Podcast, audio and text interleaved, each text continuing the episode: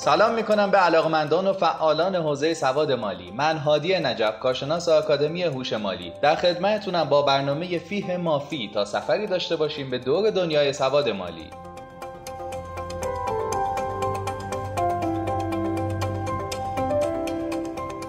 اول بریم سراغ کشورهای غیر آمریکایی. سنگاپور. سایت Business Times در یک مقاله نوشته بر اساس تحقیقات انجام شده متوجه شدن که کارگران خدمات منزلی که به سنگاپور مهاجرت کردند تنها 6 درصدشون پس انداز کافی دارند و حتی حدود 50 درصدشون به حساب بانکی اصلا دسترسی ندارند. در صورتی که این 250 هزار کارگری که در سنگاپور دارن کار می‌کنن حدود 11 میلیارد دلار به اقتصاد سنگاپور کمک کردن. مثلا با حضورشون باعث شدن زنان آزادی بیشتری برای شاغل شدن داشته باشند و این به تولید سنگاپور کمک می‌کنه. این گزارش نشون میده که حدود یک سوم این کارگران مهاجر زیر بار بدهی هستند که عمدتا به خاطر وامهایی که در شرایط اضطراری گرفتن. ترکیه سایت DergiPark که یک پایگاه مقالات ترکیه‌ای هستش وقتی عبارت financial literacy رو توش جستجو می‌کنیم و محدودش می‌کنیم به سال 2019 چیزی حدود 660 مقاله رو به ما نشون میده که این حجم از پژوهش قابل تحمله.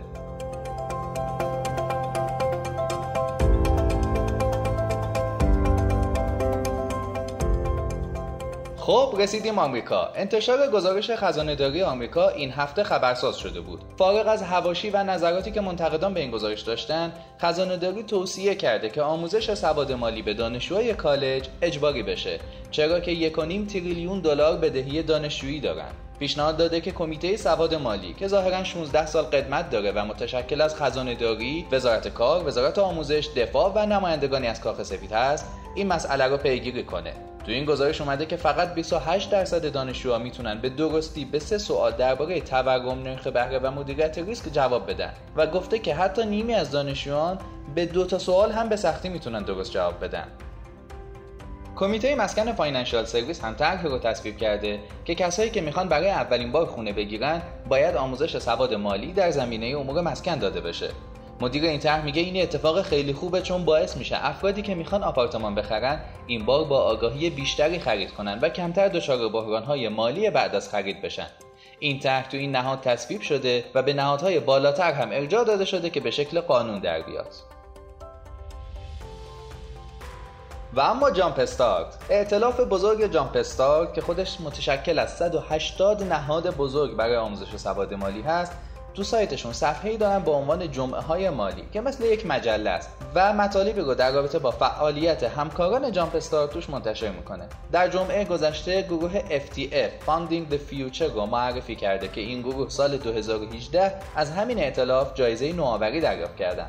کار این گروه اینه که از طریق کنسرت و موزیک و ویدیو و جملات الهام بخش اقدام به آموزش سواد مالی می‌کنه. مثلا در سال 2013 سه هنرمند مشهور این گروه از طریق 500 سخنرانی در 34 ایالت به بیش از 150 هزار دانش آموز پیام سواد مالی رو رسوندن.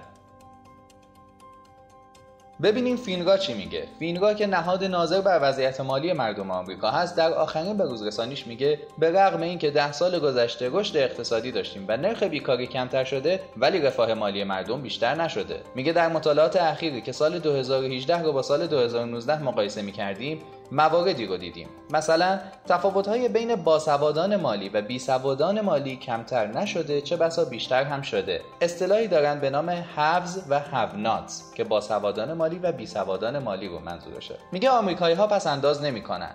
بخش گسترده ای از آمریکایی ها برای بازنشستگی برنامه ای ندارن. حدود نیمی از دانشجوها از هزینه های تحصیلات تکمیلی گلایمندن و نگران بازپرداخت هستند. سواد مالی کاهش پیدا کرده. میگه سال 2009 حدود 42 درصد به سوالات سواد مالی می‌تونستن جواب بدن ولی الان شده 34 درصد.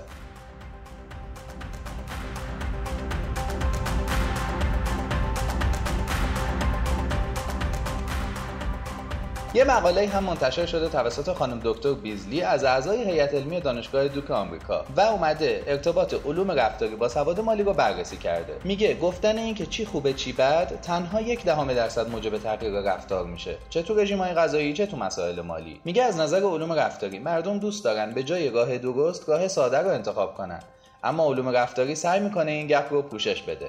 مثلا تو مفهوم هزینه فرصت میگه ذهن حوصله نداره به این فکر کنه که مثلا به جای خرید قهوه می‌تونم پسنداز بازنشستگی داشته باشم و از این حرفا. میگه ولی با کمک علوم رفتاری و همکاری با یکی از اتحادیهای اعتباری ایالتشون تونستن این مسئله رو از 26 درصد به 38 درصد بهبود بدن.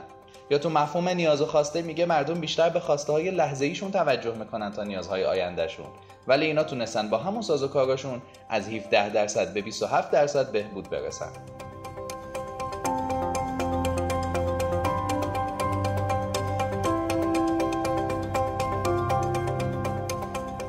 خبر جالب این که سلبریتی هم وارد میدون شدن. ظاهرا مدیر شرکت اپل پی اعتقاد داره که بانک ها برای آموزش سواد مالی عملکرد مناسبی نداشتن و باید خودشون وارد عمل بشن. در نتیجه برنامه رو برای آموزش سواد مالی به نوجوانان طراحی کرده و دو نفر از سلبریتی ها که یکیشون آقای ویل اسمیته مبلغی حدود 30 میلیون دلار وسط گذاشتن. ارتش آمریکا هم متوجه شده که اوضاع سربازا به خصوص بازنشسته هاشون چندان جالب نیست. متوجه شده که اونا چیزی از مدیریت پول نمی‌دونن و نیاز به آموزش دارن. 6 تا دوره تکرار شونده یک ساعت و نیمه گذاشته برای ارتشیا بازنشسته ها و خانواده هاشون ورزشی ها هم اومدن پای کار. یکی از بازیکنان سرشناس فوتبال آمریکایی به نام برندن کاپلند از ورزشکارا خواسته که سواد مالی و مدیریت پولشون رو یاد بگیرن. میگه ما تمام عمر یاد می‌گیریم که بریم مدرسه شغل پیدا کنیم پول در بیاریم ولی هیچ وقت یاد نگرفتیم چطور نگهش داریم. چطور ثروتمند بمونیم؟ خودش یک کلاس سواد مالی رو هم شروع کرده. حالا نمی‌دونم منظورش اینه که کلاس گذاشته و آموزش میده یا شروع کرده به یاد گرفتن. جای دیگه هم کاپیتان یکی از تیمای راگبی به شبکه ورزشی FBC گفته که نگران عمده بازیکنهای راگبی سواد مالیه. برنامه فیه مافی رو شنیدید. با ما همراه باشید.